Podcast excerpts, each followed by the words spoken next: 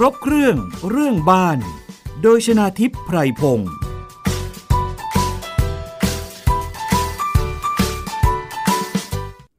สวัสดีค่ะคุณผู้ฟังคะขอต้อนรับเข้าสู่รายการครบเครื่องเรื่องบ้านทางวิทยุไทย พี บี เอส หรือ Thai พี บี เอส Podcast นะคะรับฟังกันได้ทางเว็บไซต์ ดับเบิลยู ดับเบิลยู ดับเบิลยู ดอท ไทย พี บี เอส เรดิโอ ดอท คอม แอปพลิเคชัน Thai พี บี เอส หรือ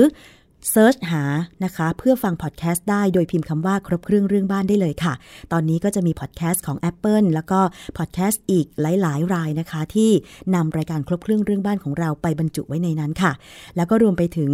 สวัสดีไปยังคุณผู้ฟังนะคะที่ฟังผ่านสถานีวิทยุ อาร์ Radio วิทยาลัยอาชีวศึกษาหนึ่งร้อยสี่สิบสองสถานีทั่วประเทศค่ะรวมถึงสถานีวิทยุเสียงสื่อสารมวลชนมหาวิทยาลัยเชียงใหม่และสถานีวิทยุมหาวิทยาลัยมหาสารคามด้วยนะคะรายการครบเครื่องเรื่องบ้านค่ะเราจะพูดกันทุกเรื่องที่เกี่ยวกับเรื่องของที่อยู่อาศัยนะคะไม่เฉพาะบ้านเดี่ยวทาวน์เฮาส์เท่านั้นนะคะคอนโดมิเนียมอาคารขนาดใหญ่สถานที่สาธารณะต่างๆก็ล้วนแล้วแต่เป็นอาคารเป็นสถานที่ที่เราต้องไปใช้ชีวิตอยู่ทั้งนั้นเลยนะคะเพราะฉะนั้นถ้ามีคำถามอะไรส่งมาได้ที่ เฟซบุ๊ก ดอท คอม สแลช ไทย พี บี เอส เรดิโอ แฟน ค่ะอย่าลืมเข้าไปกดไลค์กดแชร์กันด้วยนะคะวันนี้รายการครบเครื่องเรื่องบ้านดิฉันก็มาพร้อมกับแขกรับเชิญค่ะวันนี้ได้โอกาสพิเศษนะคะต้อนรับดรธเนศวีรศิรินายกสมาคมวิศวกรรมสถานแห่งประเทศไทยในพระบรมราชูปถัมภ์หรือวสท.สวัสดีค่ะอาจารย์ธเนศคะครับสวัสดีครับคุณน้ำครับสวัสดีครับท่านผู้ฟังทุกท่านสวัสดีปีใหม่ด้วยครับผมไม่ได้มาออกรายการนานมากใช่ค่ะครับด้วยภารกิจยุ่งมากทราบว่าอาจารย์ได้เป็นนายกสมาคมวสท.ต่ออีกหนึ่งสมัยนะคะครับก็เริ่มตั้งแต่วันที่หนึ่งมกราคมนี้ก็เป็นสมัยที่สองที่ผมดำรงตำแหน่งอยู่ก็ขอแสดงความยินดีด้วยนะคะอาจารย์ขอบคุณครับแต่ก็ทราบว่าภารกิจของวสท.ก็เพื่อประชาชนซึ่งเกี่ยวกับงานด้านวิศวกรรมหลายๆด้านด้วยเหมือนกันนะคะเป็นงานที่ค่อนข้างจะหลากหลายในวิศวกรรมสถานเราหรืออักษรย่อว่าวสท.เนี่ยครับวิศวกรรมสถานเราเนี่ยก่อตั้งมาตั้งแต่โอ้นานมากสองพันสี่ร้อยแปดสิบหกค่ะปัจจุบันเจ็ดสิบหกปีแล้วนะครับก็ปีนี้ก็ครบเจ็ดสิบหกปี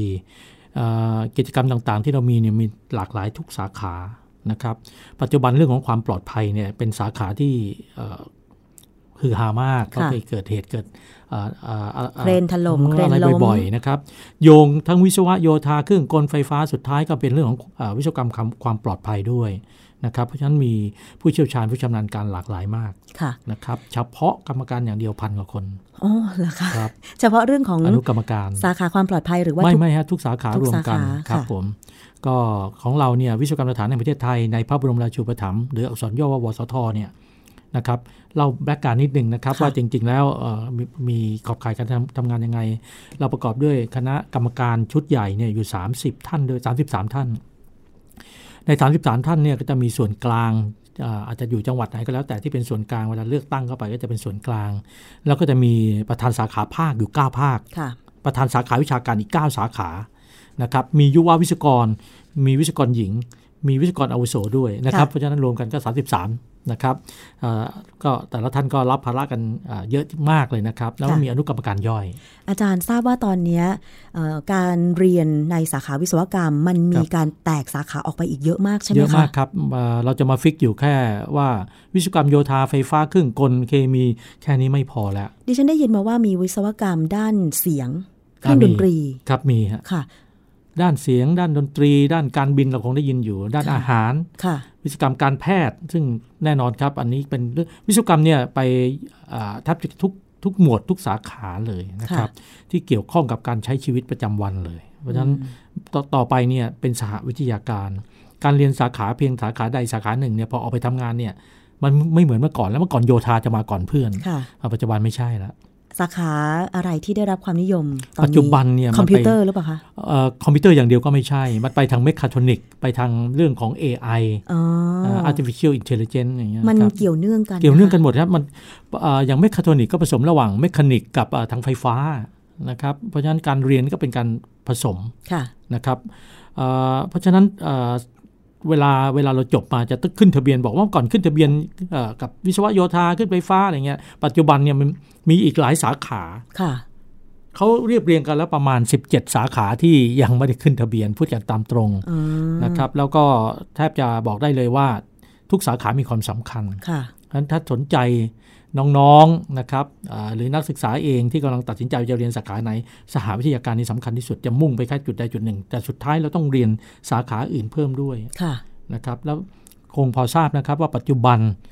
ไม่ใช่เพียงแค่นั่งเรียนอยู่ในมหาวิทยาลัยแล้วนะครับเราสามารถที่จะเรียนรู้ได้โดยที่อยู่กับบ้านก็เรียนรู้ได้เพราะฉะนั้นทำให้มหาวิทยาลัยบางมหาวิทยาลัยที่ยังไม่ได้มีการปรับตัวเนี่ยก็ต้องรีบปรับตัวทันทีเพราะว่าไม่งั้นสาขาที่ตัวเองเปิดอยู่มีคนเรียนน้อยนะครับค่ะเพราะเพราะว่ารายการครบเครื่องเรื่องบ้านของเราเนี่ยมีวิทยุของสถานศึกษารับรายการไปออกอากาศด้วยเผื่อว่าน้องๆนักศึกษาหรือร่ำเรียนปวชปวสสนใจอยากจะเรียนต่อระดับปริญญาตรีหรือสูงขึ้นไปในสาขาวิศวกรรมเนี่ยก็จะได้ทราบข้อมูลตรงนี้ด้วยนะคะจริงๆข้อมูลพวกนี้มีมีหลากหลายบนเราเซิร์ช Google ครับแป๊บเดียวนะฮะแต่ถ้าสนใจที่ว่ากิจกรรมต่างๆเมื่อเรียนจบมาแล้วจะมีอะไรบ้างเนี่ยเปิดไปในเว็บไซต์ของวิศวกรรมสถานแห่งประเทศไทยได้เลยนะครับดับเบิลยู ดับเบิลยู ดับเบิลยู ดอท อี ไอ ที ดอท โอ อาร์ ดอท ที เอช อี ไอ ที ดอท โอ อาร์ ดอท ที เอช นะครับนึกถึงวิศวกรรมสถานจริงๆคีย์คำว่าวิศวกรรมสถานปั๊บเนี่ยก็ขึ้นเลยขึ้นแล้วนะครับครับผมนะคะอันนี้ก็คือเรื่องของเอ่องานด้านวิศวกรรมแล้วก็การเรียนวิศวกรรมในปัจจุบันแต่ว่าวันนี้ค่ะดิฉันเรียนเชิญดร.ธเนศมาซึ่งท่านมีความเชี่ยวชาญในเรื่องของดินด้วยนะคะแล้วก็เรื่องของโครงสร้างอาคารด้วยเนี่ยไม่พูดเรื่องพวกนี้ไม่ได้เลยนะคะอาจารย์คะมีข่าวคราวมาเป็นระยะระยะเกี่ยวกับเรื่องของดินยุบหลุมยุบเวลาเกิดอะไรนะน้ำแห้งนะคะถนนก็ซุดพังตลิ่งพังหรือฝนตกนะดินภูเขาก็สไลด์เพราะฉะนั้นเนี่ยการสร้างอาคารอยู่บนดินเนี่ยมันก็ต้องคำนึงถึงเรื่องดินเป็นสำคัญโดยเฉพาะถ้าสมมติว่าจะตัดสินใจสร้างบ้านสร้างอาคารสักหลังหนึ่งถ้าเกิดว่าจะต้องตัดสินใจถมดินเนี่ยนะคะอยากจะถามว่าเจ้าของบ้านควรจะต้องรู้อะไรเกี่ยวกับเรื่องของดินบ้างคะอาจารย์ครับเอาตั้งแต่เริ่มถมดินใช่ไหมฮะถ้าอย่างนี้ต้องเรียนก่อนฮะแม้ไม่ถมดินดินก็ยุบ ดินในธรรมชาติเนี่ยยุบอยู่แล้วอย่างที่ผมเคยเล่าข้างบ้านผมเนี่ยเป็นพื้นที่ดินโล่งปัจจุบันอยู่มาสิบกว่าปีเชื่อไหมครับว่าดินมันยุบไปเป็นผมว่าว่ามากกว่าสามสิบเซนเห็นหัวเสาเข็มเห็นเห็นฐานรากครอบหัวเข็มอะฮะที่เป็นคอนกรีตเนี่ยโผล่ให้เห็นเลยเมื่อเช้าผมขับรถออกมายังเหลือบมองเออมันโผล่สูงขึ้นกว่าเดิมนะดินธรรมชาติมันยุบอยู่แล้วเราต้องยอมรับก่อนไม่ไม่เกี่ยวกับว่าหน้าฝนหน้าหนาวหน้าอะไรมันก็ยุบอยู่แล้วล่ะและยิ่งถ้าเกิดผ่านหน้าฝนไปด้วยดินเคยชุ่มน้ำแล้วน้ำเกิดพอหน้าแล้งดินที่อยู่ตามโพรงของดินมีไหลลงข้างล่างขณะที่เขาไหลลงก็จะทำให้เกิดการขยับตัวของเม็ดดินเพราะฉะนั้นการยุบตัวก็จะยิ่งเพิ่มมากกว่าอัตราเดิมที่เคยเป็นอยู่ทีนี้เรื่องของคำถามที่ว่าเราจะสร้างบ้านเราไปซื้อที่ที่นึงแล้วเป็นบ่อเกิดไปซื้อแล้วมันมีบ่ออยู่ต้องถมดินจะสร้างบ้านและบังเอิญไอ้บ่อตรงนี้ดันเป็นพื้นที่ที่ค่อนข้างจะมากเลยเป็นพื้นที่ที่กินเนื้อที่มากกว่า เจ็ดสิบเปอร์เซ็นต์ ของพื้นที่ที่จะสร้างบ้านโดยซ้ำเราต้องถมดินอยู่แล้วล่ะเว้นแต่เราชอบที่จะสร้างบ้านกลางน้ำใช่ไหมฮะแล้วถมดินไอ้การจะถมดินเนี่ยทั้งท่านที่มีน้ำอยู่ที่ไหนมีบ่อน้ำก็เต็มอยู่แล้วล่ะนะครับมันจะแห้งไปบ้างก็ไม่มากเพราะมันไม่มีท่อระบายไปที่อื่นมันเป็นบ่อน้ำขังเลยเนี่ยถ้าเกิดเราจะถมดินเราต้องสูบน้ำแน่ๆเราคงไม่ถมดินไปทั้งท่านที่มีน้ำเต็มขณะที่สูบดินสูบน้ำออกแล้วเราก็ถมดินตรงข้างล่างมันก็จะมีเลนเราต้องไล่เลนให้ได้มากที่สุดเพราะฉะนั้นการถมดินจึงมักจะไล่จากฝั่งหนึ่งไปอีกฝั่งหนึ่งเพื่อไล่เลนแล้วก็เอารถที่เราเรียกรถตักหรือรถแบ็คโฮเนี่ยขุดเอาดินให้ได้ดินที่เป็นเลนอะโคลนอะออกให้มากที่สุดเพราะฉะนั้นเวลาเราถมดินเนี่ยสิ่งที่เราต้องคำนึงคือเรื่องนี้แหละแล้วดินที่ตรงนี้ก็ไม่ได้บอกว่าไล่โคลนไล่เลนจนหมดแล้วเนี่ยมันจะแห้งสนิทมันแห้งสนิทไม่ได้เพราะดินที่อยู่ริมตลิ่งมันจะพังลงมา อ, อันนี้ก็ไม่ได้เพราะฉะนั้นต้องพยายามดันดินไล่น้ำไปเรื่อยโดยเฉพาะถ้าเกิดว่าที่ดินนั้นเนี่ยเป็นอย่างเช่นที่นาเก่าบ่อเลี้ยงปลาเก่า อ, อย่างเงี้ยครับแน่นอนแล้วครับเพราะฉะนั้นข้างล่างในเละแน่ๆเราต้องสูบน้ำถึงระดับหนึ่งแล้วเราก็ถมดินไล่ตามเพื่อไล่เลนไม่ใช่อยู่ดีๆเอาดินเข้าไปอัดอัดอัดไม่ได้ใช่ไหมอาจารย์ไม่ได้ครับอัดไม่ได้เลยที่แน่ๆคือต่อให้ถมอย่างที่ผมว่าแล้วน้ำเหลือน้อยที่สุดเลนเหลือน้อยที่สุดเวลาถมเสร็จเรียบร้อยดินตรงนี้ก็ยังชุ่มน้ำอยู่นะดินที่เป็น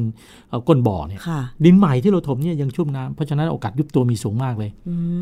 ดินที่ที่จะทำการถมเนี่ยจึงต้องคำนึงว่ามันมีการยุบตัวแน่แน่นอนอันดับแรกอันที่สองต้องคำนึงว่าดินที่ใช้ถมใช้ดินอะไรถมถูกไหมฮะมันมีดิน อะไรถมได้บ้างทรายก็ถมได้ทรายถมได้ดินลูกลังดินล้วนๆดินเหนียวเนี่ยนะครับหรืออิฐหักนะครับสิ่งที่ต้องคำนึงคือถมดินแล้วเดี๋ยวเราจะต้องตอกเข็มไหมต้องคำนึงด้วยเป็นอันถัดไปอันที่สามก็เรื่องการตอกเข็มละต้องคำนึงด้วยนะครับเพราะฉะนั้นถ้าเราจะถมดินก็ต้องวกกลับมาว่าเราจะถมดินนะถ้าถมทรายแล้วเกิดทรายหนาตั้ง สามถึงสี่ เมตรตอกเสาเข็มไม่ลงนะกลายเป็นถมดินเนี่ยกะให้แน่นแต่ตอกเสาเข็มไม่ลงแล้วถ้าไปถมอิฐหักยิ่งไปไปกันใหญ่ไม่ลงละและที่แน่ๆคือถ้าเราถมดินเสร็จต้องเผื่อการยุบตัวอันนี้สำคัญดินพวกนี้มีการยุบตัวเพราะฉะนั้นเวลาเราไปจ้างเขาความกว้างความยาวเราต้องเขาเอามาคูณเป็นตารางเมตรเป็นพื้นที่คูณความลึกเช่นสองเมตรอันนี้เอาง่ายๆนะสองเมตรคูณสองเมตรสี่เมตรแล้วใช่ไหมฮะนี่คือความกว้างความยาวสองเมตรคูณสองเมตรสี่เมตรลึกสองเมตรเท่าไหร่ฮะแปดลูกบาทเมตรอืมสี่คูณสองก็เป็นแปดลูกบาทเมตรสองคูณสองแล้วก็คูณสองอีกทีสอง สอง สี่ สี่ สอง แปดแปดลูกบาทเมตรไอ้แปดลูกบาทเมตรเนี่ยเราก็ไปสั่งดินมาถมไม่จะเป็นทรายหรืออะไรก็อยากเข้าใจว่าไปว่าจ้างเขาแค่แปดลูกบาทเมตรแล้วมันพออ๋อ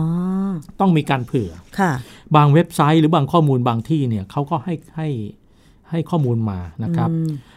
งานถมทรายถ้าเป็นทรายล้วนๆเนี่ยต้องเผื่อไว้อย่างน้อยประมาณยี่สิบถึงยี่สิบห้าเปอร์เซ็นต์ อืมค่ะนะครับถ้าเป็นถมดินล้วนๆดินเหนียวเนี่ยเผื่อไว้ถึง สามสิบเปอร์เซ็นต์ เลยค่ะนะครับคุณเมื่อกี้แปดลูกบาทเมตรใช่ไหมบวกไปอีก สามสิบเปอร์เซ็นต์ อ่าบวกไป สามสิบเปอร์เซ็นต์ ก็เอา หนึ่งจุดสาม คูณนะครับถ้าเป็นงานถมด้วยดินลูกรังนะเผื่อไว้เลย สามสิบห้าเปอร์เซ็นต์ เพราะอะไรเพราะดินลูกเพราะเพราะไม่ใช่ดินลูกรังนะเออลูกรังถูกแล้วฮะถมด้วยลูกรังเนี่ยไม่ใช่อิฐหักถมลูกรังใน สามสิบห้าเปอร์เซ็นต์ จะมีการยุบตัวนะครับแล้วก็งานอิฐหักเนี่ยประมาณ ยี่สิบถึงยี่สิบห้าเปอร์เซ็นต์ ค่ะเพราะฉะนั้นตรงนี้ต้องเผื่อไว้นะครับขนาดเผื่อไว้บางทียังไม่พอเลยนะครับก็ต้องเผื่อตรงลักษณะแบบนี้ด้วยเวลาถมเสร็จเรียบร้อยยังต้องเผื่อในอนาคตข้างหน้าเวลาฝนตกมาหนึ่งหน้าแล้วน้ำชะลงไปข้างล่างก็จะทำให้เกิดการเร่งการยุบตัวมากขึ้นเพราะฉะนั้นเรื่องดินถมเนี่ยเป็นเรื่องสำคัญดังนั้นมันก็จะโยงไปอยู่เรื่องนึงเมื่อกี้ผมพูดเรื่องเผื่อดินแล้วนะฮะก็จะโยงไปเรื่องนึงว่าเวลาเราถมดินเสร็จปั๊บเนี่ยให้คำนึงไว้อย่างนึงว่าเวลาเราจะทำเสาเข็มเพื่อรองรับอาคารไม่ว่าจะบ้านชั้นเดียวสองชั้นหรือสามชั้นปลายเสาเข็มต้องเลยความหนาดินถมนะฮะต้องเลยนะฮะแต่นี่เลยไปแค่ไหนขึ้นอยู่กับดินข้างล่างที่มันดินเดิมที่ข้างล่างว่ามันแข็งแค่ไหนไม่ใช่ผสมดินเสร็จสองเมตรแล้วก็ตอกเสาเข็มสองเมตรไม่ใช่นะมีมาแล้วนะฮะ บ้านหลังนั้นเป็นบ้านของเจ้าหน้าที่ที่อยู่ที่วิศวะของธรรมศาสตร์เนี่ยผมสงสารเธอมากไปไปสัมมนากลับมาปั๊บต้องกลับต้องกลับด่วนสัมมนาสามวันอยู่ได้สองวันเพื่อนบ้านโทรมาตามบอกมีเสียงดังโผล่ที่บ้านชะโงกไปดูบ้านกำลังเอียงลงแม่น้ำแล้วปรากฏว่าแกก็รีบกลับนะฮะกลับมาเนอะแล้วก็โทรตามพวกอาจารย์มาอาจารย์หลายท่านก็ไปกันแล้วผมมีผมตามผมด้วยผมก็ไปถึงก็พยายามไปช่วยเบรกแต่เบรกเท่าไหร่ไม่อยู่ก็เลยสงสัยมันมีวิธีการเบรกไม่ให้บ้านไหลสงสัยว่าทำไมมันไม่หยุดถามจริงอะใช้เสาเข็มเปล่าถามเขาบอกใช้เสาเข็มใช้เสาเข็มยาวเท่าไหร่สองเมตรอันนี้ตั้งอยู่ที่ไหนต่างจังหวัดถ้าต่างจังหวัดอยู่อยุธยาเออสองเมตรเออแล้วแล้วแล้วถมดินไหมผมถามเขาบอกถมผมถามถมหนาเท่าไหร่หนาสองเมตรผมบอกว่าก็จบกันคือหลักการเนี่ยขอให้นึกไว้เลยครับถมดินหนาเท่าไหร่ก็แล้วแต่ให้ตอกเสาเข็มยังไงให้เลยความหนาชั้นดินถมอ่ะนะครับส่วนจะลงไปได้ลึกเท่าไหร่พยายามตอกให้ได้มากที่สุดเท่านั้นนะครับแต่อย่าอยู่แค่ดินถมนะครับดินถมนี่ถือเป็นเราจัดในความเวลาผมคุยกับผู้ลูกศิษย์เนี่ยผมก็จะบอกว่าดินพวกนี้ถือเป็นเหมือนกับดินประดิษฐ์นะอย่าไปคิดว่าดินถมนี่คือดินเหมือนชาวบ้านมันจะแน่นไม่มีทางต่อให้บดอัดแน่นผมยังไม่เชื่อเลยนะครับมันมันมันต้องมีกระบวนการเยอะมีการรีดน้ำเนี่ยนะครับเพราะฉะนั้นอาจารย์คะประเภทของดินที่นำมาถมบนที่ดินเนี่ยก็ต้องมีความสำคัญแล้วก็ต้องเลือกให้ให้เหมาะสมด้วยคือบางทีอย่างเราเป็นเจ้าของบ้านไม่ได้เป็นวิศวกรก็อาจจะไม่มีข้อมูลตรงนี้หรือวิศวกรที่ไม่ใช่วิศวกรโยธาก็อาจจะไม่ได้มีข้อมูลตรงนี้ด้วยเพราะฉะนั้นเนี่ยเราก็ต้องมีความรู้เรื่องดินบ้างพอสมควรอยากจะถามอาจารย์ว่าอย่างดินถมเนี่ยอย่างที่อาจารย์พูดมาก็คือดินทรายอิฐหักใช่ไหมคะแล้วก็มีอะไรอีกดินลูกรังดินเหนียวดินเหนียว ค, คือคุณสมบัติของดินแต่ละอย่างเนี่ยไม่เหมือนกันการอุ้มน้ำหรือจะเลือกมาถมในที่แบบไหนอันไหนเป็นแบบไหนดินที่ถมดีที่สุดเนี่ยก็คือดินทรายดินที่ถมดีที่สุดก็คือดินทรายแต่ว่าแพงแล้วต้องบอกก่อนว่าทรายนั้นมีคุณสมบัติที่ต้องระมัดระวังอย่างหนึ่งคือบดอัดได้แน่นนะครับแต่ต้องเป็นทรายที่มีการคละขนาดดี ทรายเม็ดขนาดไหนอาจารย์เม็ดเขาจะมีขนาดคละกันนะครับก็ต้องไล่ตั้งแต่เม็ดละเอียดไปจนถึงไม่ใช่ละเอียดแบบดินเหนียวนะครับปกติทรายพวกนี้เนี่ยมันจะมันทรายชายหาดไหมอาจารย์ทรายชายหาดก็ได้แต่ว่ามันจะต้องมีการคละขนาดแต่ไม่ใช่ทรายขี้เป็ดเคยเห็นทรายขี้เป็ดไหมฮะที่เป็นสีดำๆอ่ะพวกนี้ไม่เหมาะสำหรับการถมมันปริ้นมันมีพวกดินตะกอนเขาเรียกพวกซิลเนี่ยผสมอยู่เยอะมันจะปริ้นนะครับและไม่ควรมีดินเหนียวมาปนเพราะมันจะปริ้นเหมือนกันเพราะฉะนั้นทรายต้องมีการคละขนาดผมเปรียบเทียบคำว่าคละขนาดหมายถึงอะไรฮะทรายที่มีขนาดเล็กไปจนถึงใหญ่หน่อยแต่มันจะใหญ่แบบโอ้โหเยอะมากๆไม่ใช่ใหญ่เท่าหัวเข็มหมุดไหมฮะอาจารย์ได้อยู่ได้อยู่แต่ไม่ใช่ขนาดเดียวว่างั้นเถอะต้องมีการคละก็คือเม็ดละเอียดเหมือนชายหาดไล่ไปจนถึงหัวเข็มหมุดอ่าฮะประมาณนั้นโดยประมาณแต่ความหมายที่ผมว่าเนี่ยทรายต้องระวังอย่างนึงว่าเขาจะบดอัดแน่นได้ต่อเมื่อเขาไม่มีทางหนีนะความหมายก็คือถ้ามีร่องให้น้ำไหลผ่านได้แล้วพาพาทรายไหลหนีเนี่ยอันนี้อันตรายแล้วจะทำยังไงไม่ให้มันหนีอ่าก็คือต้องเป็นบ่อปิดบ่อปิดอ่าผมยกตัวอย่างค่ะปราสาทหินเนี่ยค่ะเอ่อที่ผมมีประสบการณ์คือปราสาทหินพนมวันที่โคราชตั้งอยู่นานเป็น หนึ่งพันห้าร้อย ปีประมาณนะฮะ หนึ่งพันสามร้อย ถึง หนึ่งพันห้าร้อย ปีเนี่ยเขาตั้งอยู่ได้โดยที่เขาไม่มีการขยับตัวอะไรให้เราเห็นอาจจะมีขยับบ้างแหละแต่การที่จะเอาหินทั้งทั้งหมดไหลผมว่าเป็นหมื่นก้อนเนี่ยมาวางอยู่เนี่ยแล้วมันไม่ยุบลงไปจมหายไปทั้งทั้งชั้นเนี่ยวางอยู่ได้ไงก็มีการสำรวจก็ขุดดินลงไปดูค่ะเราจะเจอเลยครับทรายหนาสองเมตรสามสิบโอ้ค่ะอันนี้ก็คือภูมิปัญญาคนสมัยก่อนภูมิปัญญาเลยคนสมัยก่อนเขาขุดดินลงไปเขาเอาดินออกแล้วเอาทรายใส่แทนค่ะแต่ทรายใส่แทนจะต้องถูกปิดล้อมนะคือความหมายอย่าให้มีทางไหลของน้ำพาออกไปค่ะเพราะฉะนั้นตรงนี้เป็นจุดที่ภูมิปัญญาเลยนี่ทรายล้วนๆเลยนะครับแล้วก็จะถมทรายเนี่ยใหญ่กว่าพื้นที่ของฐานออกมาเนี่ยตอนนั้นที่ผมวัดเนี่ยเกือบฟุตก็คือสามสิบเซนนะครับแต่ความลึกเนี่ยประมาณสองเมตรสามสิบ สองเมตรประมาณเนี้ยนะครับอันนี้คือทรายอันทดลองลงมาคือดินลูกรังดินลูกรังนะดินลูกรังครับที่ใช้ทำถนนเนี่ยใช่ไหมฮะทำถนนดินลูกรังเนี่ยนะครับบดอัดได้ดีนะครับดินเหนียวนี่ผมว่าน่าจะแย่ที่สุดแล้วมั้งมีอ๋อมีอิฐหักดินถ้าจะว่าไปแล้วอิฐหักเนี่ยดูจะแข็งก็จริงแต่ว่ามันมีเศษที่มันไม่สม่ำเสมอมันก็จะมีช่องว่างเยอะเพราะฉะนั้นเวลาถมด้วยอิฐหักจะสังเกตว่าช่องว่างเยอะพวกก็จะพยายามเอาทรายหรืออะไรมาใส่ตามช่องว่างอีกมันได้ไหมอาจารย์มันจะเข้ากันไหมผมไม่ค่อยชอบเลยเรื่องเอาอิฐหักมานั่นและที่สำคัญคือเอาอิฐหักมาเสร็จเรียบร้อยตอกเข็มไม่ลงเลยทีเนี้ยทำเสาเข็มต่อไม่ได้นะครับเพราะฉะนั้นอิฐหักเนี่ยผมว่าทำถนนยังพอได้ใช่ไหมฮะนึกว่าบริเวณพื้นที่ยา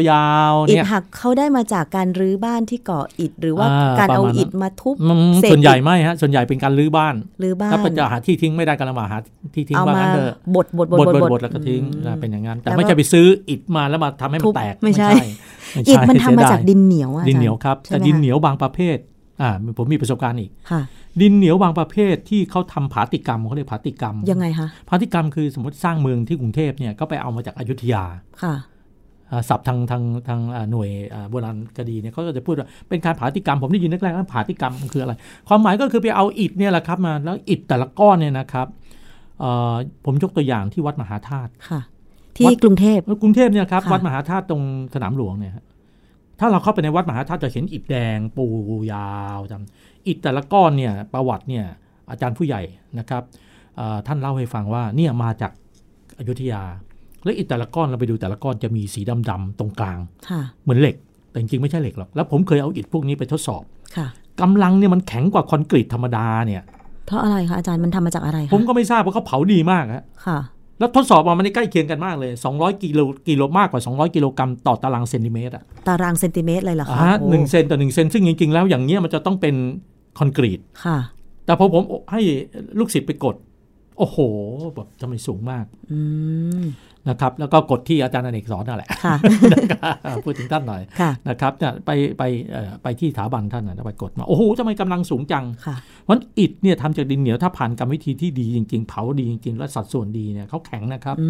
เพราะฉะนั้นการที่ไปรื้อบ้านที่เป็นอิฐมาเพื่อเอามาถมดินแต่อิฐที่ถมทุกวันนี้นะมันไม่ใช่อิฐอย่างที่ผมพูดแล้วกลายเป็นอิฐทั่วไปอิฐมอญแต่บางทีคือเรามองว่ามันอาจจะเป็นเนื้อแข็งแต่จริงๆแล้วยากลำบากตอนตอกเสาเข็มแต่ว่าความความแน่นเขาสู้สองประเภทแรกไม่ได้สู้ทรายกับสู้ดินลูกรังไม่ได้ค่ะอาจารย์แล้วทีนี้ส่วนที่เป็นหน้าดินกับความลึกของดินที่ลึกลงไป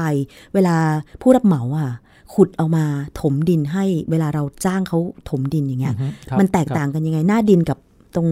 ลึกๆลงไปเนี่ย คือขอให้ทุกท่านที่ฟังเนี่ยนะครับผมอยากเรียนอย่างนี้ครับว่าท่านท่านประชาชนที่รับฟังเนี่ยคือคำว่าหน้าดินหรือถมดินเขาเรียกท็อปซอยเนี่ยดินเบื้องบนอย่าไปคาดหวังว่ามันจะช่วยแบกทานน้ำหนักมันช่วยให้เราเดินได้โดยไม่จมลงไปในบ่อมันความหมายก็คือมาทำให้เต็มเท่านั้นอย่าไปคาดหวังมันยุบตัวแน่นอนคำว่าหน้าดินกับตรงนี้ก็คือมันไม่แน่นนะครับและถ้าท็อปซอยทั่วไปก็ความหมายคือดินทั่วไปปลูกต้นมงต้นไม้อย่างเงี้ยได้นะครับแต่ว่าต้องเป็นดินประเภทที่มันไม่ใช่ผสมอะไรมาจนกระทั่งต้นไม้ไม่ขึ้นต้องเข้าใจอย่างนี้แต่อย่าไปคาดหวังว่าถมเสร็จเรียบร้อยแล้วเขาจะแน่นเพราะมันก็คือดินเหนียวส่วนใหญ่ความหมายคือแบบนั้นกับไม่ใช่ดินลูกรังด้วยด้วยซ้ำคำว่าหน้าดินจะกลายเป็นดินประเภทนี้ดินเหนียวที่สามารถปลูกต้นไม้ขึ้นได้นะครับแล้วคำถามที่ผมอยากจะถามและตอบเองด้วยอะไรคะถมดินนานแค่ไหนถึงจะสร้างบ้านได้เป็นคำถามยอดฮิตเลยเหมือนกันผมจะตอบอาจจะไม่เหมือนท่านอื่นเพราะประสบการณ์ตรงผมบอกเลยว่าท่านอย่าไปคาดหวังเลยครับท่านอยากจะอยู่ถมดินสักสิบปีข้างหน้าแล้วก็มาสร้างบ้านเสียได้เวลาเพราะไม่ไม่ว่าท่านจะถมนานกี่ปีสุดท้ายมันก็ยุบดินพวกนี้อย่าไปคาดหวังว่าท่านจะมันจะไม่ยุบเลย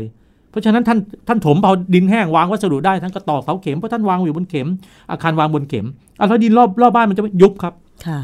ต้องยอมรับเพราะฉะนั้นเวลาเกิดเหตุอาคารบอกว่าดินยุบเนี่ยเคยได้ยินนะฮะค่ะหมู่บ้านนั้นดินยุบบ้านนี้ดินยุบใต้อาคารใต้อาคารก็เป็นเนี่ยนะท่านอย่าตกใจสิ่งถ้าผมไปมองผมจะบอกเลยว่าตัวอาคารยังตั้งตรงอยู่ได้นี่แสดงแข็งแรงแสดงว่าเสาเข็มเนี่ยยาวเพียงพอแต่ดินรอบบ้านเนี่ยจะทำให้เขาไม่ยุบเนี่ยยากมากนะครับแต่ยุบแล้วต้องยุบเสมอกันยุบแล้วไม่ไหลเข้าไปในตัวบ้านใต้บ้านเนี่ยมีการยุบตัวจนเห็นช่องว่างก็พยายามคือคือพยายามเอาดินเข้าไปถมข้างในใต้บ้านผมบอกเลยว่าเอาไปถมยิ่งไปเพิ่มน้ำหนักให้ตัวเสาเข็มตัวฐานรากอย่าทำโดยไม่ไม่ไม่จำเป็นอย่าทำนะครับกันหาตัวอะไรมากันเป็นแผงอะเคยเห็นไหมแผงคอนกรีตมากันอยู่ขอบนอกบ้านไม่ให้ดินนอกบ้านไหลเข้าไปใต้บ้านนะเนี่ยอันนี้ควรทำอันนี้จะเป็นวิธีที่ทำได้ถูกหลักวิศวกรแต่ไม่ใช่อยู่ๆโอ๊ยดินข้างข้างใต้บ้านยุบเอาพยายามเอาดินเข้าไปถมพยายามเข้าไปถมสุดท้ายปีถัดไปก็ยุบอีกก็ต้องถมอีกสิครับถมไปเรื่อยๆก็เพิ่มน้ำหนักไปเรื่อยครับดินมันไปไหนมันก็อยู่ใต้บ้านนะครับอย่าไปกังวลเรื่องนี้เพราะฉะนั้นนี่คือเหตุผลหนึ่งที่โยงไปอยู่เรื่องนึงว่าเวลาต่อเติมบ้านก็ถึงไม่ให้ใช้เข็มสั้นไงเพราะเข็มสั้นปั๊บพวกนี้ดินมันยุบปั๊บก็ไปหมดแต่เข็มยาวมันจะไม่ยุบเพราะมันยังในดินแข็งอันนี้ฮะอันนี้ก็เป็นเรื่องของดินประเภทต่างๆนะคะอาจารย์แล้วอย่างเช่นที่ดินแปลงหนึ่งอย่างเงี้ยถ้าต้องการถมดินควรจะเป็นดินประเภทเดียวกันทั้งหมดหรือว่าต่างประเภทกันได้เช่นรองพื้นด้วยอะไรหรือชั้นถัดมาเป็นอะไรอ๋อความหมายคืออย่างนั้นคล้ายๆนี่กำลังจะทำประยุกต์เอาถนนกำลังจะยุบเอาถนนถนนนี่ก็จะมีแบ่งเป็นเกรดใช่มันจะดีไหมอาจารย์ก็ทำได้ฮะก็ทำได้ไม่ไม่ไม่ใช่เป็นเรื่องที่ที่ที่ทำไม่ได้ไม่ใช่จำเพาะเจาะจงว่าต้องทำถนนแต่โดยทั่วไปมันถ้าเราไม่ได้บดอัดไม่ว่าจะดินอะไรมันก็ยุบอยู่แล้วใช้ดินประเภทเดียวเลยไอ้ที่ถ้าจะทำเป็นชั้นๆอย่างนี้ก็แสดงว่าเราพยายามจะประหยัดค่าใช้จ่าย ทำได้อยู่ครับทำได้อยู่แล้วมันจะเกิดผลดีกับใช้ดินประเภทเดียวหรือต่างประเภทกันปกติแล้วถ้าไม่มีการบดอัดแทบจะเหมือนๆกันเพราะแต่ละชั้นก็ยุบแต่ถ้ามีการบดอัดทำถนนก็บดอัดนะครับมันจะมีความต่างตรงไหนบดอัดดีตรงไหนบดอัดไม่ดีมันจะต้องไล่ระดับการบดอัดดินแต่ละประเภทบดอัดไม่เหมือนกันด้วยนะครับเพราะฉะนั้นถ้าถามผมว่าถมประเภทเดียวไปเลยมันจะเสียเวลานะครับต้องมันแล้วเราก็ไม่มีเวลาไปนั่งคุมด้วยใช่ไหมฮะก็ต้องให้วิศวกรมาดูแล้วราคามันก็ต่างกันด้วยใช่ไหมอาจารย์แล้วทีนี้การคำนวณอาจารย์พอจะแนะวิธีถ้าเกิดว่าจะถมดินให้หน่อยได้ไหมคือบางทีเนี่ยอาจจะคิดไม่ทันผู้รับเหมาหรือคิดไม่เป็นหรืออะไรอย่างเงี้ยอืออันเรื่องนี้พอผมว่างเว้นมานาน เมื่อก่อนอยู่งานสนามเนี่ยตอบฉาดฉาดฉาดเดี๋ยวไม่ได้แล้ว เพราะว่าเราไม่ค่อยได้ไปดูแต่ถ้ามีประเด็นปัญหาพวกนี้ไปปรึกษาคลินิกช่างเลยที่วิศวกรรมสถานนะครับ บอกเลยเนี่ยพื้นที่ขนาดนี้เขาตีราคามาขนาดนี้แพงไหมไปถามได้นะครับที่วิศวกรรมสถานเปิดทุกวันเสาร์ปลายเดือนนะครับฟรีนะครับฟรีนะครับทุกวันเสาร์ช่วงบ่ายโมงถึงห้าโมงเย็นวันเสาร์ปลายคือตอนนี้ราคาการถมดินมันก็อาจจะอัพขึ้นตามสถานการณ์ขึ้นกับพื้นที่ด้วยนะครับว่าไกลใกล้จากแหล่งที่เอาดินไปถมมากน้อยแค่ไหนนะครับค่ะก็อันนี้ก็คือเป็นเรื่องของข้อมูลดินนะที่จะนำมาถมซึ่งอาจารย์คิดว่ามันมีความจำเป็นไหมอย่างเช่นดิฉันเห็นนะตอนนี้เวลาขับรถไปต่างจังหวัดอย่างเงี้ย บางพื้นที่ที่เคยเป็นผืนนาผืนเดียวกันตอนนี้พอถนนตัดผ่านก็มักจะมีบ้านโผล่ขึ้นมาหลังหนึ่งด้วยการเอาดินไปถมค่ะทางเข้าบ้านแล้วก็สร้างบ้าน อ, อยู่ท่ามกลางทุ่งนาอาจารย์คิดว่ามันจำเป็นไหมแบบนี้เออเขากลัวน้ำท่วมนะครับใช่ไหมฮะกลัวน้ำท่วมอันนี้แน่นอนแต่ตอนสร้างมีปัญหามากเลยเพราะเสถียรภาพของลาดดินที่ถมมาสองเมตรเนี่ยยกตัวอย่างเนี่ยมันอาจจะไม่อยู่ดินมักจะได้ยินว่าดินไหลแล้วก็ที่แน่ๆต้องกินพื้นที่ไปข้างเคียงด้วยเพราะต้องทำสโลปทำความลาดเอียงนะครับและที่สำคัญมักจะเจอปัญหารั้วล้มนะครับตามต่างจังหวัดจะเจอปัญหาพวกนี้เสมออันนี้ก็ถามว่ามีความจำเป็นไหมก็ควรทำนะเพราะว่ามันก็รู้อยู่แล้วน้ำจะท่วมแล้วเรายังไม่แก้ไขปัญหาอีกหรือแต่เมื่อทำแล้วขอให้ทราบว่าจะมีปัญหาเรื่องนี้ว่าความลาดเราไม่สามารถถมดินในแนวดิ่งได้อะนะครับด้านขอบของตัวดินเนี่ยพื้นที่ที่เราถมเนี่ยมันไม่สามารถดิ่งมันต้องมีความลาดเอียงเมื่อลาดเอียงก็ต้องกินพื้นที่ข้างเคียงพื้นที่ข้างเคียงก็ต้องคุยกันให้ดีถ้าคุยกันได้ก็ไม่เป็นไรเพราะเรากินพื้นที่เขาอันที่สองคือให้คำนึงเรื่องหนึ่งคือรั้วนะครับมักจะวางอยู่บนเข็มสั้นนะครับต่อให้เข็มนั้นยาวกว่าตัวดินถมด้วยซ้ำนะตัวเคสนี้อาจจะไม่อยู่ก็ได้นะครับเพราะอีกด้านหนึ่งเนี่ยมันต่างระดับไงฮะฝนตกลงมาน้ำน้ำฝนชุ่มอยู่ฝั่งหนึ่งดินก็ไหลแล้วมันก็พาให้รั้วเนี่ยล้มไปทางทางซีกที่ที่ต่ำกว่าต่ำกว่าส่วนใหญ่จะเจอลักษณะแบบนั้นเสมอนะครับอันนี้ก็ฝากเป็นข้อมูลระมัดระมัดระวังกันด้วยนะคะเพราะว่าคือตอนนี้มันอาจจะมีการขยายเมืองออกไปมากขึ้นเท่าที่สังเกตเห็นนะคะอาจารย์คือพอมีที่ดินหรือไปซื้อที่ดินของชาวบ้านก็ไปปลูกบ้านแล้วก็ถมดินให้มันระดับเดียวกับถนนหรือสูงกว่าถนนด้วยอะไรอย่างเงี้ยผมเคยเจอบ้านหลายหลังที่ถมดินสูงมากๆแล้วก็อยู่ในไม่ได้ห่างไกลพระรามสองนี่แหละนะครับไม่ไกลปรากฏว่าทุกวันนี้เนี่ยถนนก็ขยายเพิ่มขึ้นมาเรื่อยๆขยายขอบทาง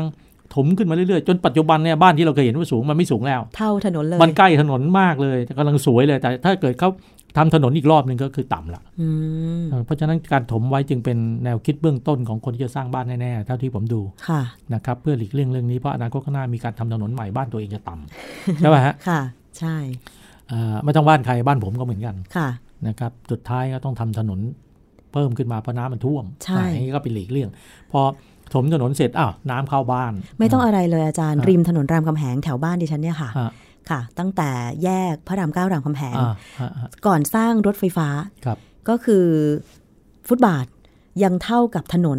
หรืออาจจะสูงกว่าถนนเล็กน้อยแต่ตอนนี้ถนนค่ะกำลังมีการก่อสร้างรถไฟฟ้าถนนสูงขึ้นมากว่าฟุตบาทฟุตบาทอยู่ต้องเดินลงว่างั้นเถอะต้องเดินลงคือฟุตบาทตอนนี้เดินข้างล่างเนี่ยต่ำกว่าขอบถนนประมาณฟุตหนึ่งอะค่ะฟุตหนึ่งละแล้วตอนนี้อาคารพาณิชย์ที่อยู่ริมถนนกลายเป็นต่ำไปแล้วก็คือกลายเป็นต่ำไปแล้วฝนตกแล้วไปไหนแล้วมันก็ต้องเข้าเข้าตึกแถวนั่นแหละนั่นแหละสิอาจารย์จะไปเหลือเหรอใช่ไหมฮะค่ะท่อระบายน้ำก็ระบายไม่ออกมันก็เป็นปัญหาที่วนกันอยู่อย่างเงี้ยนะครับก็ก็ว่ากันไปเราคนเมืองนะฮะอยู่ตรงนี้ก็ต้องทำระบบระบายน้ำให้ดีใช่ครับก็ต้องอย่างนั้นค่ะอันนี้ก็คือเรื่องของการถมดินนะคะส่วนถ้าใครมีแนวคิดที่จะถมดินเพื่อสร้างบ้านเนี่ยถ้ามีปัญหาเรื่องการคำนวณราคาค่าถมดินนะคะก็ลองไปปรึกษาที่วิศวกรรมสถานคลินิกช่างซึ่งเปิดทุกวันเสาร์ปลายเดือนติดต่อเข้าไปทาง Facebook ก็ได้นะคะได้ครับหรือจะโทรเข้าไปที่วิศวกรรมสถานก็ได้บอกเบอร์โทรศัพท์เลยนะครับศูนย์สองนะครับหนึ่งแปดสี่ สี่หกศูนย์ศูนย์ถึงถึงหกไว้ก่อนนะผมจำไม่ได้ถึงเก้ามั้ยศูนย์แปดศูนย์ ศูนย์ ศูนย์ สอง ฮะ หนึ่ง แปด สี่ สี่ หก ศูนย์ ศูนย์ ถึง หก แล้วก็ขอพูดกับคุณนุชนะฮะ คุณนุชจะเป็นเจ้าหน้าที่ที่ดูแลเรื่องนี้เขาจะลงรายชื่อไว้เรามีปัญหาเรื่องอะไรหลังคามีปัญหาเรื่องสีก็ยังพูดได้นะครับเรื่องกระเบื้องเรื่องท่อระบายน้ำเรื่องจะสร้างอาคารจะตอกเข็มใช้เข็มเจาะหรือเข็มตอกดีอะไรเงี้ยนะครับไปปรึกษาเขาเขาจะเรียนเชิญวิศวกรที่ชำนาญเฉพาะด้านมาให้คำปรึกษาตัวต่อตัวอยู่แล้วนะครับก็นั่งคุยกันค่ะครับครับเอาละค่ะในช่วงนี้ช่วงแรกของรายการครบเครื่องเรื่องบ้านนะคะเรื่องข้อมูลดินก็คงได้กันพอสมควรโดยเฉพาะเรื่องของการถมดินนะคะก็พักรายการกันครู่นึงนะคะอาจารย์เดี๋ยวช่วงหน้ามีเรื่องอื่นๆที่น่าสนใจมาฝากคุณผู้ฟังกันอย่างแน่นอนติดตามกันได้ค่ะ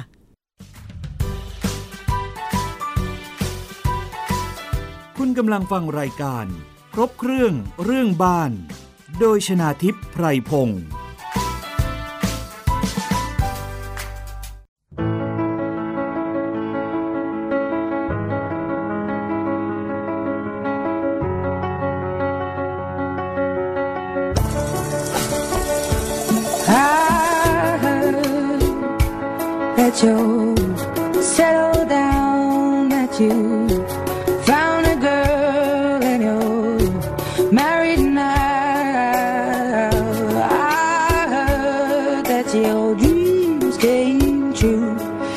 she gave you things I didn't give you. Old friend, why are you so shy? Ain't like you to hold back or hide from the light. I hate to turn up out of the blue uninvited, but I couldn't stay away. I couldn't fight it. I had hoped you'd see my face and that you'd be reminded that for me it isn't over. Never mind, I'll find someone like you. I wish nothing but the best of you. Too, don't forget me. I think I'll remember you say. Sometimes it lasts and loves, but sometimes it hurts instead. Sometimes it lasts and loves, sometimes it hurts and stays.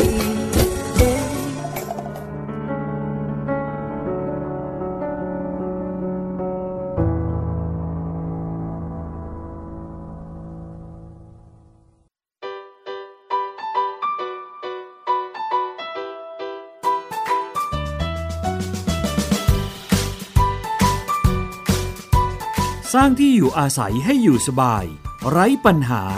รวมทุกเรื่องของอาคารไว้ในรายการครบเครื่องเรื่องบ้านโดยชนาทิพย์ไพรพงศ์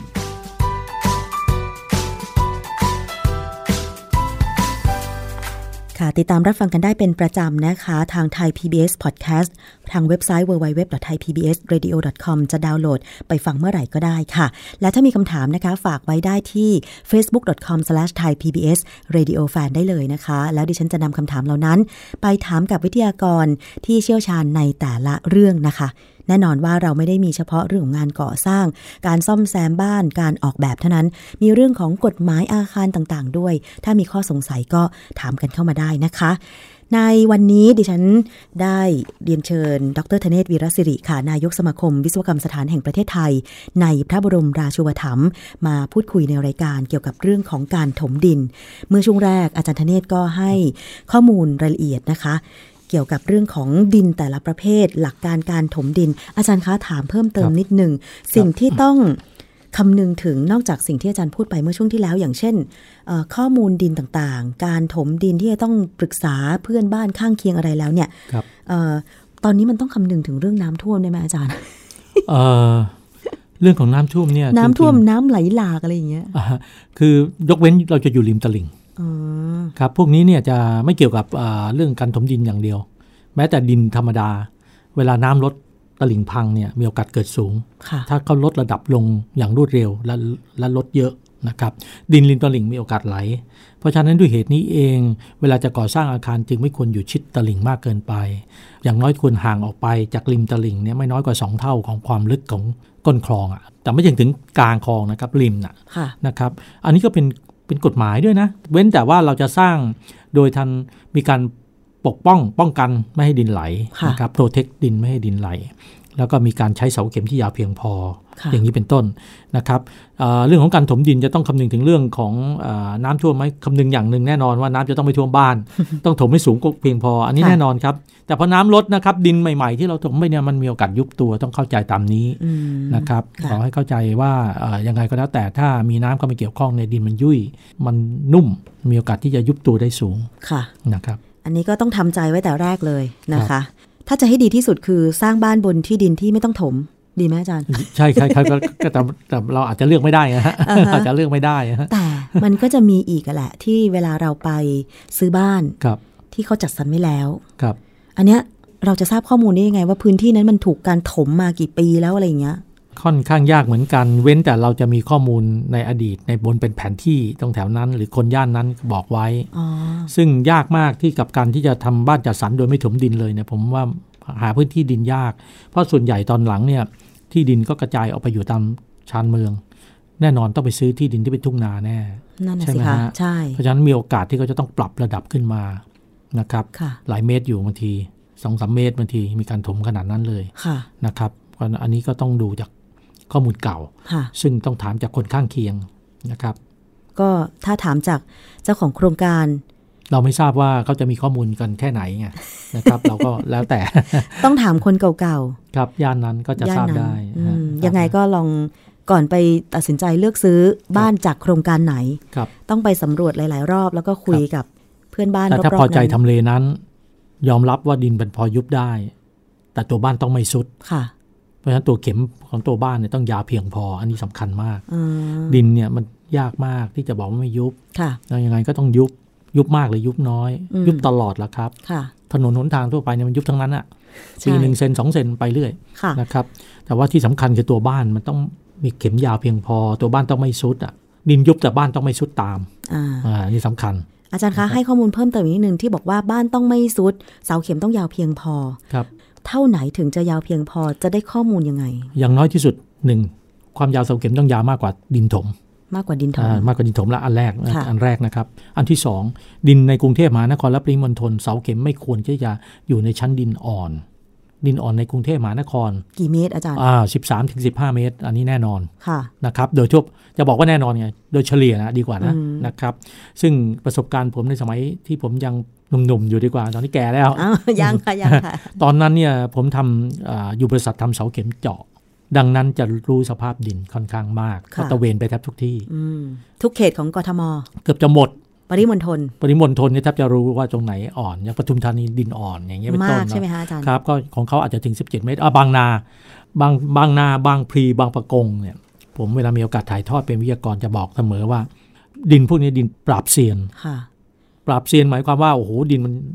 ต้องระมัดระวังมากเสาเข็มสมุทรปราการไหมคะสมุทรปราการด้วยครับสิบแปดเมตรเนี่ยดินยังอ่อนอยู่นะครับไม่ใช่ในกรุงเทพอย่างที่เรานั่งกันอยู่ตรงตรงนี้เนี่ยอย่างตรงนี้ประมาณ สิบสามถึงสิบห้า เป็นดินอ่อนและอ่อนอย่างเงี้ยความชื้นในดินไม่มากด้วยที่ผมพูดเมื่อกี้บางพลีบางปะกงสมุทรปราการเนี่ยดินอ่อนสิบแปดเมตรเป็นอย่างน้อยแล้วเนี่ยโอ้โหความชื้นในดินยังสูงมากด้วยถึงขั้นเป็นเลนไหมอาจารย์จับปั๊บมันรอดนิ้วมือแบบปิ้นเหมือนเลนดินช่วงบนเนี่ยนะครับเพราะฉะนั้นต้องระวังเป็นพิเศษเลยคำถามก็คืออ้าวถ้าอย่างนี้ไปอยู่แถวชานเมืองเสาเข็มมันก็ไม่ควรยาวน้อยกว่าสิบแปดเมตรสิบหกเมตรพอไหวไหมก็ต้องดูข้อมูลดินละก็เป็นได้บางที่นะครับแต่ถ้าบอกว่าโอ้โหดินอย่างที่ผมว่าสิบแปดเมตรยังเป็นดินอ่อนแล้วเอาปลายเข็มไปไว้สิบแปดเมตรหรือสิบหกเมตรก็ไม่เหลือก็ต้องเลยยาวเลยลงไปที่สำคัญคืออันที่สามคือถ้าปลายเข็มอยู่ทรายได้จะเป็นสิ่งที่ดีค่ะอยู่บนชั้นทรายชั้นทรายจิกเข้าไปในทรายซึ่งชั้นทรายในกรุงเทพมหานครจะอยู่ที่ประมาณอย่างถ้าในกรุงเทพอย่างที่เรานั่งอยู่อยู่ที่ประมาณ ยี่สิบเอ็ดถึงยี่สิบสอง เมตรความหนาชั้นแรกเขตหลักสี่เนี่ยนะคะครับเออเขตหลักสี่นี่สิบแปด สิบเก้าก็เจอทรายแล้วนะครับเจอทรายถ้าธรรมศาสตร์สิบสามก็เจอแล้ว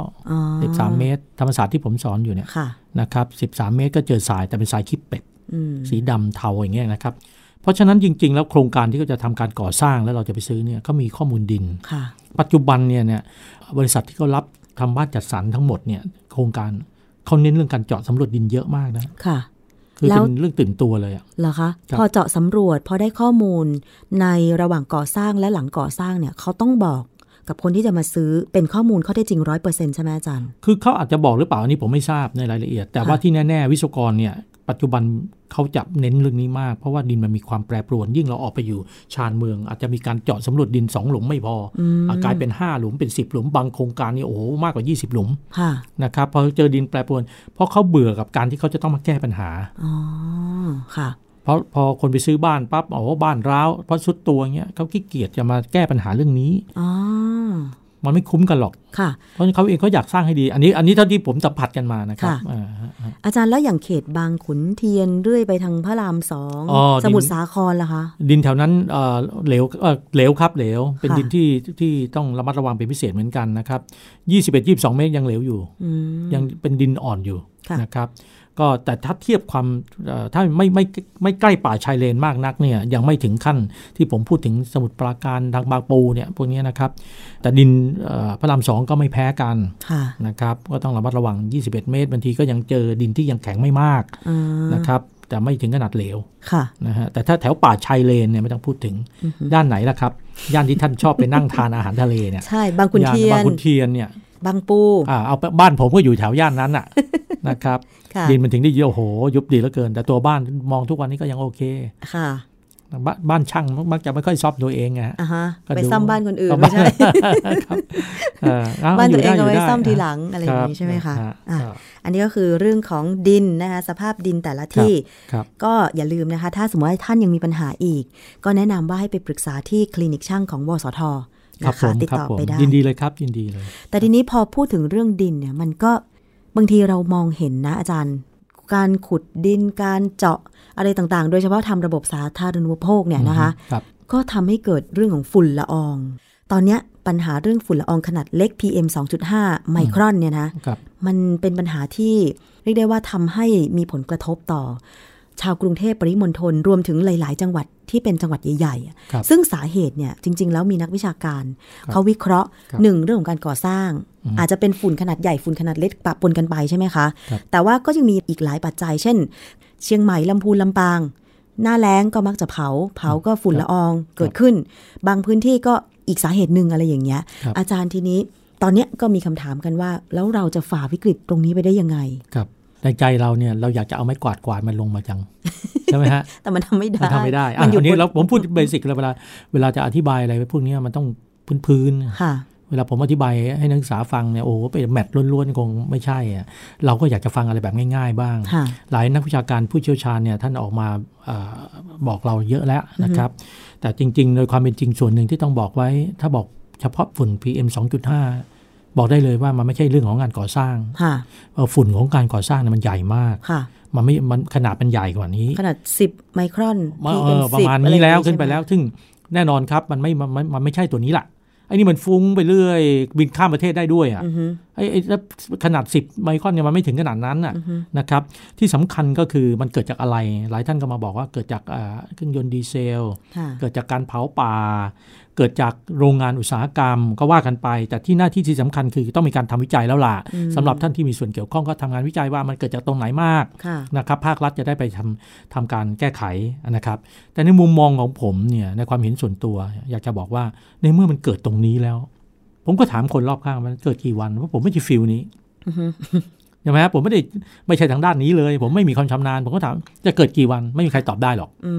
ผมก็ถามว่ามันเกี่ยวกับอากาศความกดอากาศด้วยใช่ไหมที่มันไม่ถ่ายเทเนี่ยหลายท่านก็บอกใช่มันไม่ถ่ายเทมันก็เหมือนอากาศปิดอยู่อย่างเงี้ยนะครับประเด็นก็คือเราต้องอยู่กับมันอาจจะต้องอยู่เป็นเดือนด้วยซ้ำแล้วก็ห่วงลูกเด็กเล็กแดงทั้งหลายแหละใช่ไหมครับรวมทั้งตัวเราด้วยนะนะครับสุขภาพไม่ใช่ว่าพอสูดเข้าไปทุกวันทุกวันผู้ใหญ่จะแข็งแรงเมื่อไหร่ก็ไม่ใช่บางคนก็แพ้ฝุ่นผมก็เลยมองว่าเออแล้วเราจะรู้ได้ยังไงว่าเราจะอยู่กับมันยังไงเพราะฉะนั้นเหมือนยุคเหมือนสมัยน้ำท่วมปีห้าสี่แล้วพวกเราคงจำได้จำได้คนไทยเรานี่ช่วยกันมากไม่ว่าจะเป็น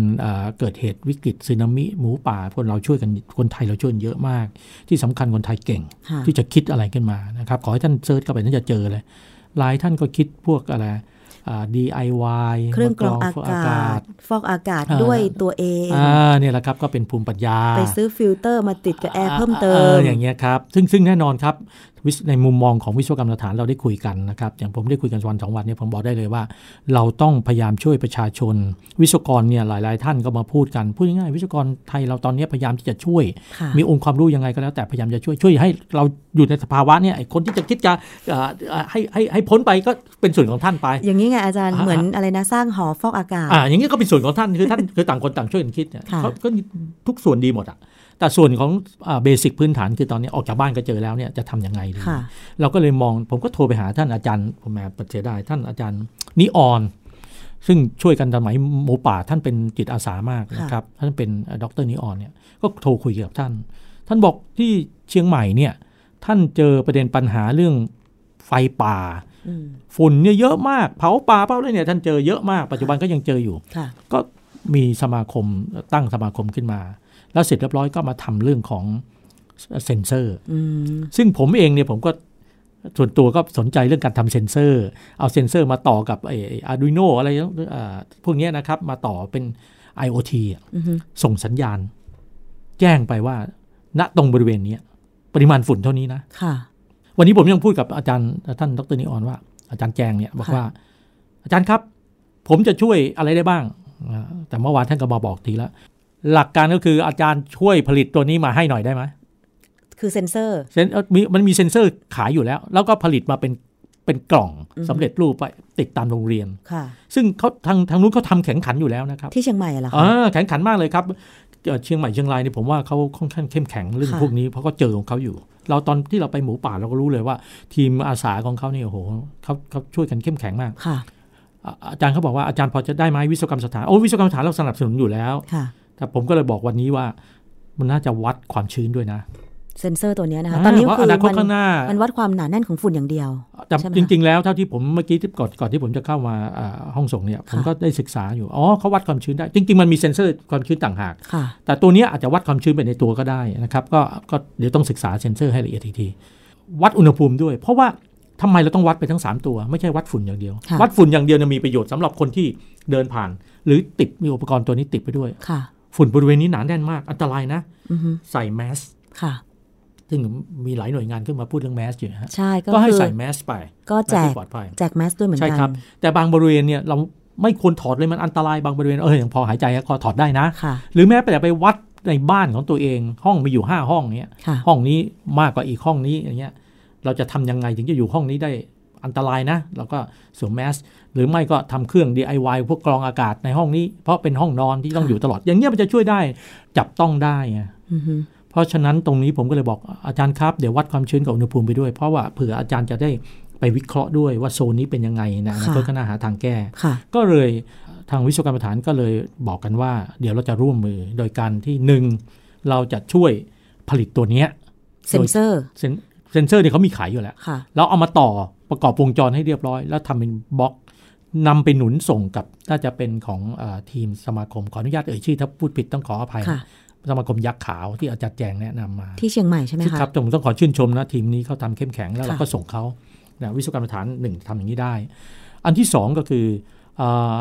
เราเนี่ยอาจจะถ่ายทอดองค์ความรู้ของการต่อไอโอทีตัวนี้ให้กับนักเรียนนักศึกษาที่อยู่ตามที่ต่างๆนะครับทั่วประเทศเนี่ยเรียนรู้ตัวนี้แล้วก็สามารถผลิตทำเองได้อย่างวิทยาลัยอาชีวศึกษาเทคนิคต่างๆเขาเก่งอยู่แล้วก็ทำได้ก็มีกำลังนะครับอาจารย์หลายท่านก็ออกภาคสนามไปเจอกันในงานถ้าเราเคยไปช่วยงานสาธารณะภัยพิบัตินะครับเราจะเจอกันหมดอะครับใช่แล้วพวกเราจะเปิดใจคุยกันได้หมดนักเรียนอาชีวะปวชปวสช่างไฟฟ้าเทคนิคอะไรต่างๆก็ไปให้บริการให้บริการอันที่สามคือวิศวกรท่านใดที่ท่านไม่มีเวลามาทุนทรัพย์มาช่วยซึ่งพรุ่งนี้ผมจะประชุมวิศวกรอาสาเมื่อกี้ก็ประชุมวิศวกรของวิศวกรรมสถานสาขาภาคตะวันตกก็ได้คุยกันไปแล้วทุกคนก็พยายามจะเข้ามาช่วยละสามเรื่องนี้คือสิ่งที่ผมอยากจะช่วยสนับสนุนนะครับแล้วก็จะได้ใช้ในกรุงเทพหรือในตามจังหวัดต่างๆที่ไม่จำเป็นต้องเป็นภาคเหนือเสมอนะครับช่วยตรงนี้ได้มันถึงยุคที่จะต้องใช้ระบบพวกไอ โอ ที พวกนี้มาช่วยแล้วค่ะเพราะฉะนั้นประโยชน์ของมันก็คือนอกจากจะช่วยวัดปริมาณความหนาแน่นของฝุ่นแล้วก็ยังช่วยวัดความชื้นจะบอกได้ว่าถ้าไอตัวกล่องเนี้ยนะคะที่จะนำไปติดตั้งก็คือสามารถที่จะนำไปติดตั้งในบ้านในอาคารอาคารสาธารณะต่างๆได้หรือแม้แต่ติดตัวอ๋อติดตัวก็ได้เหรอคะได้ครับตัวมันไม่เล็กเอ้ยตัวมันไม่ใหญ่ตัวมันเล็กเอาใส่กระเป๋าพกไปไปที่ไหนอ๋อตรงนี้ฝุ่นหนาแน่นนะไม่ปลอดภัยครับแต่ประเด็นคือมันต้องมีแบตเตอรี่อ๋อที่สำคัญฮะปัจจุบันนี่ระบบ ไอ โอ ที เนี่ยเขาเล่นไปจนถึงขนาดเป็นคอมพิวเตอร์ขนาดจิ๋วที่เขาเรียก Raspberry นะครับสามารถที่จะส่งประมวลผลขึ้นไปขึ้นคลาวด์ได้เลยนะครับเขาทำได้ผมผมเล่นพวกนี้อยู่นะครับแต่ว่าก็ไม่ได้ชำนาญอะไรมากมายนะก็เล่นเป็นงานอดิเรกแต่พอได้ยินอย่างนี้ปั๊บโอ้โหเราก็บอกอุ้ยเราต้องช่วยเขาเราไปพอช่วยได้ไอ้อย่างนี้มันจับต้องได้ฮะคือส่วนเรื่องของการแก้ในเรื่องของภาครัฐที่ท่านบอกว่าท่านจะอะไรมีข่าววันวิจริงเท็จนะเรื่องงดใช้รถควันดำอะไรเงี้ยก็เป็นส่วนที่ท่านควรทำอยู่แล้วล่ะแต่ส่วนนี้ตอนนี้ประชาชนส่วนหนึ่งจะไม่ใช่ส่วนหนึ่งส่วนใหญ่ด้วยอยู่กับฝุ่นคือตอนนี้เวลาประชาชนติดตามข้อมูลข่าวสารก็คือหนึ่งจากสื่อออนไลน์สื่อหลักอย่างไทย พี บี เอส ก็มีรายงานข่าวเรื่องนี้ตลอดช่วงรู้สึกตั้งแต่ปีก่อนโน้นที่เราเจอวิกฤตครั้งแรกจริงๆมันมีฝุ่นปัญหาฝุ่นมาตลอดใช่ไหมคะอาจารย์แต่ว่ามันหนักๆเนี่ยก็คือปีสองพันห้าร้อยหกสิบสองจนกระทั่งมาตอนนี้ก็วนลูปเดิมอีกละว่ามามีปัญหาความหนาแน่นของฝุ่นเยอะจนกระทั่งปีที่แล้วนะดิฉันยังไม่ไม่รู้สึกว่าตัวเองได้รับผลกระทบแต่ปีปลายปีสองพันห้าร้อยหกสิบสองเนี่ยที่มีค่าฝุ่นหนาแน่นเนี่ย ค, คือรู้สึกว่าอยู่ๆตัวเองป่วยแบบป่วยหนักแบบไม่มีเสียงเลยนะคะเพราะว่าตัวเองเป็นภูมิแพ้ด้วยแล้วประกอบกับ พอไปหาหมอหมอบอกอ่ะเชื้อโรคลงคอเชื้อโรคลงสิ้นเสียงหวัดลงคออะไรอย่างเงี้ยแบบแต่มันอาการมันหนักมากหนักกว่าแต่ก่อนแล้วหลายๆคนตอนนี้คือแบบป่วยติดๆๆกันเลยในออฟฟิศเนี่ยนะคะก็เลยคิดว่ามันไม่ใช่ปัญหาเล็กแล้วล่ะมันเป็นปัญหาใหญ่ทีเดียวกับผลกระทบเรื่องของฝุ่นแล้วเวลาจะติดตามข้อมูลข่าวสารก็คือแอปพลิเคชันต่างๆที่รายงานสภาพอากาศความหนาแน่นของฝุ่นใช่ไหมคะปักหมุดสีส้มสีเขียวอะไรก็ว่าไปแต่ถ้าได้เครื่องเซนเซอร์ยิ่งมากยิ่งดีมันจะบอกละเอียดเยอะเพราะตอนนี้จำนวนเซนเซอร์อาจจะยังไม่มากพอเพราะเพราะฉะนั้นเนี่ยตัวนี้อะไรก็ตามที่หลายท่านคิดขึ้นมาพยายามช่วยกันเราเราคนละไม้ละมือก็ช่วยกันนะครับไม่จำเป็นว่าเราจะต้องเป็นคนที่คิดคนแรกเขาทำมาดีอ้าวเราก็ช่วยเขาอะไรอย่างเงี้ยนะครับอันนี้สำคัญสุดๆนะครับแล้วเพราะว่าทำไงได้ฮะเราอยู่กับฝุ่นอยู่ตอนนี้ส่วนมาตรการที่ป้องกันที่ต้นเหตุใครหน่วยงานไหนช่วยกันได้เขาว่ากันไปนะครับแล้วตรงไหนที่วิศวกรรมสถานจะเข้าไปให้คำแนะนำซึ่งผมเรียนเลยฮะวันที่ยี่สิบเอ็ดตอนประมาณ สิบโมงเช้าเนี่ยจะมีการแถลงข่าวเรื่องนี้ยี่สิบเอ็ดมกราคมสองพันห้าร้อยหกสิบสามวันตรงกับวันอังคารนะครับเรียนไว้เลยนะครับแล้วเดี๋ยวผมจะเรียนเชิญนะครับท่านที่สนใจที่สำคัญคือก็จะมีอาจารย์ที่ทรงความรู้ก็มาพูดเรื่องที่เกี่ยวกับว่าควรจะทำอะไรยังไงส่วนทางทางทางผมกับท่านอาจารย์แจงก็คงจะขอเน้นไปที่เรื่องเซ็นเซอร์ตัวนี้ด้วยนะครับที่จะเอาไปช่วยเพื่อโรงเรียนเราต้องเน้นด้วยโรงเรียนโรงพยาบาลอ๋อโรงพยาบาลแน่นอนอาจารย์คนยิ่งป่วยอยู่แล้วไปเจอฝุ่นหนักๆเข้าอีกก็ยิ่งป่วยไปกันใหญ่แล้วเครื่องเครื่องแอร์เนี่ยโอ้โหกรองอากาศกันหรือเครื่องกรองอากาศทั่วไปกรองกันไม่ไหวนะฟอกอากาศตอนนี้เครื่องฟอกอากาศรู้สึกก็จะขาดตลาดอีกแล้วหรือเปล่าครับค่ะอันนี้นะครับผมจำได้ว่าเมื่อปีที่แล้วก็เคยส่งหน้ากากเนี่ยแมสเนี่ยไปให้ทางแม่ห้องสอนเชียงใหม่อยู่อาจารย์ทีนี้ถ้าสมมติว่าเราม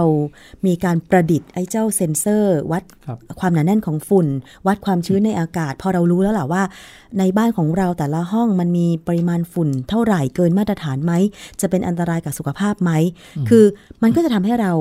าหลบจากฝุ่นห้องนั้นไปห้องนั้นแล้วก็มาตรการอื่นๆล่ะคะที่แบบคือคือตอนนี้ผมเหมือนกับแก้ที่ปลายเหตุอะนะครับแต่ก็ยังดีกว่าไม่ทำอะไรเลยไอ้ต้นเหตุก็ว่ากันไปนักวิชาการที่ชำนาญของวิศวกรรมฐานก็พูดกันเรื่องนี้ไปนะครับแต่ส่วนหนึ่งเนี่ยเราต้องมามาทางด้านนี้ด้วยมันก็ต้องให้ประชาชนต้องให้ประชาชนคือจริงๆทราบข้อมูลที่แท้จริงทราบข้อมูลที่แท้จริงด้วยตัวเองด้วยและจริงๆแล้วเรื่องพวกนี้เนี่ยมันไม่ใช่เป็นเขามีเซ็นเซอร์ขายอยู่แล้วนะครับเพียงแต่มาบอกวิธีการต่อให้หรือเราต่อเสร็จแล้วก็ส่งให้แล้วก็เสร็จเรียบร้อยก็เอาไปใช้สมมุติอย่างที่เมื่อกี้ผมบอกมีห้องอยู่ห้าห้องแต่เราจำเป็นต้องอยู่ห้องห้องทำงานห้องนี้ทั้งครึ่งคืนเนี้ยเราจะเครื่องกรองอากาศเนี่ยถัดไปที่ผมกำลังคิดเนี่ยว่าที่ทำกันตัวไหนเนี่ยราคามันไม่แพงทำเครื่องกรองอากาศอย่างที่ทำ ดี ไอ วาย เนี่ยนะครับมาถึงปั๊บใช้งานได้อ้าวแล้ววัดดูเอ้ยห้องนี้มันดีกว่าเมื่อกี้นี่นะเราก็อยู่ได้แล้วพอเราจะย้ายห้องเราค่อยย้ายเครื่องกรองอากาศก็ต้องมันก็จำเป็นเพราะมันต้องอยู่กับมันนะฮะเราคงไม่ปิดบ้านกันไม่ให้อากาศเข้ามันไม่ใช่อ่ะยังไงเราก็ต้องเปิดหน้าต่างประตูอยู่แล้วสุดท้ายมันคือก็คือเราแต่เราจะวัดได้ยังไงอ่ะไอ้สวมหน้ากากตลอดทั้งวันมันก็ใช่อ่ะใช่ไหมฮะแต่ว่านึกอยากจะเปิดหน้ากากมาเอ้ยดูเซ็นเซอร์ทั้งหน่อยที่เป็นไงเออยังพอได้ฮะอย่างนี้เป็นต้นมันก็จะช่วยได้ระดับหนึ่งแล้วถ้ามีใครแนะนำอะไรดีๆมาทางทางเราก็รับฟังอยู่แล้วนะครับค่ะอันนี้ก็ถือว่าเป็นอีกหนึ่งเรื่องที่ตอนนี้หลายฝ่ายก็ช่วยช่วยกันนะคะเรื่องของคุณภาพอากาศฝุ่นละอองขนาดใหญ่ขนาดเล็กนะคะแต่ว่าสิ่งที่ดร.ธเนศพูดเมื่อสักครู่ก็คือการคิดที่จะประดิษฐ์เซ็นเซอร์เพื่อวัดปริมาณฝุ่นความชื้นอะไรต่างๆเนี่ยก็เพื่อให้เราทุกคนเนี่ยได้ทราบข้อมูลที่แท้จริงแล้วก็จะได้แบบหลบหลีกหาทางป้องกันจะฟอกอากาศจะยังไงดีอะไรอย่างนี้ใช่ไหมคะจริงๆต้องเรียนว่ามันก็ไม่เชิงประดิษฐ์มันแค่ประกอบประกอบประกอบประกอบเพราะก็มีอยู่แล้วแต่พอประกอบเสร็จปั๊บเนี่ยคราวนี้มันจะมีโหนดเยอะถูกไหมครับโอ้โหจะใช้ฟังก์ชันไหนล่ะแล้วก็ขึ้นแอปซึ่งซึ่งมีหลายท่านก็ขึ้นไว้กันอยู่เนี่ยนะครับก็ขึ้นไปผสมปั๊บเท่านั้นเท่านั้นก็รู้แล้วว่าโอ้โหตรงนี้แดงแจ๋เลยนะหลีกเลี่ยงได้ก็หลีกกันแต่ทุกวันนี้จำนวนโหนดมันอาจจะยังไม่ไม่เยอะพอไอ้มาถึงจำนวนเซ็นเซอร์ในการตรวจวัดมันยังไม่มากพออย่างนี้เป็นต้นครับเอาละค่ะนี่คือเรื่องราวที่เราพูดคุยกันในรายการครบเครื่องเรื่องบ้านนะคะเดี๋ยวยังไงจะขอติดตามเกี่ยวกับเรื่องของเซ็นเซอร์วัดฝุ่นต่อไปนะคะว่าจะสามารถจะประกอบมอบให้ประชาชนได้อะไรยังไงครับจะพยายามอย่างเต็มที่นะคะวันนี้ต้องขอบพระคุณค่ะดร.ธเนศ วีรศิรินายกสมาคมวิศวกรรมสถานแห่งประเทศไทยในพระบรมราชูปถัมภ์มากๆที่กรุณาร่วมรายการครบเครื่องเรื่องบ้านนะคะขอบพระคุณค่ะครับครับสวัสดีครับสวัสดีค่ะผู้ฟังทุกท่านครับครับและดิฉันชนาธิป ไพพงศ์ต้องลาไปก่อนนะคะสวัสดีค่ะติดตามรายการครบเครื่องเรื่องบ้านทางวิทยุไทย พี บี เอส ฟังย้อนหลังได้ที่ เว็บไซต์ ไทย พี บี เอส เรดิโอ ดอท คอม แอปพลิเคชัน Thai พี บี เอส Radio และ Facebook Thai พี บี เอS Radio Fan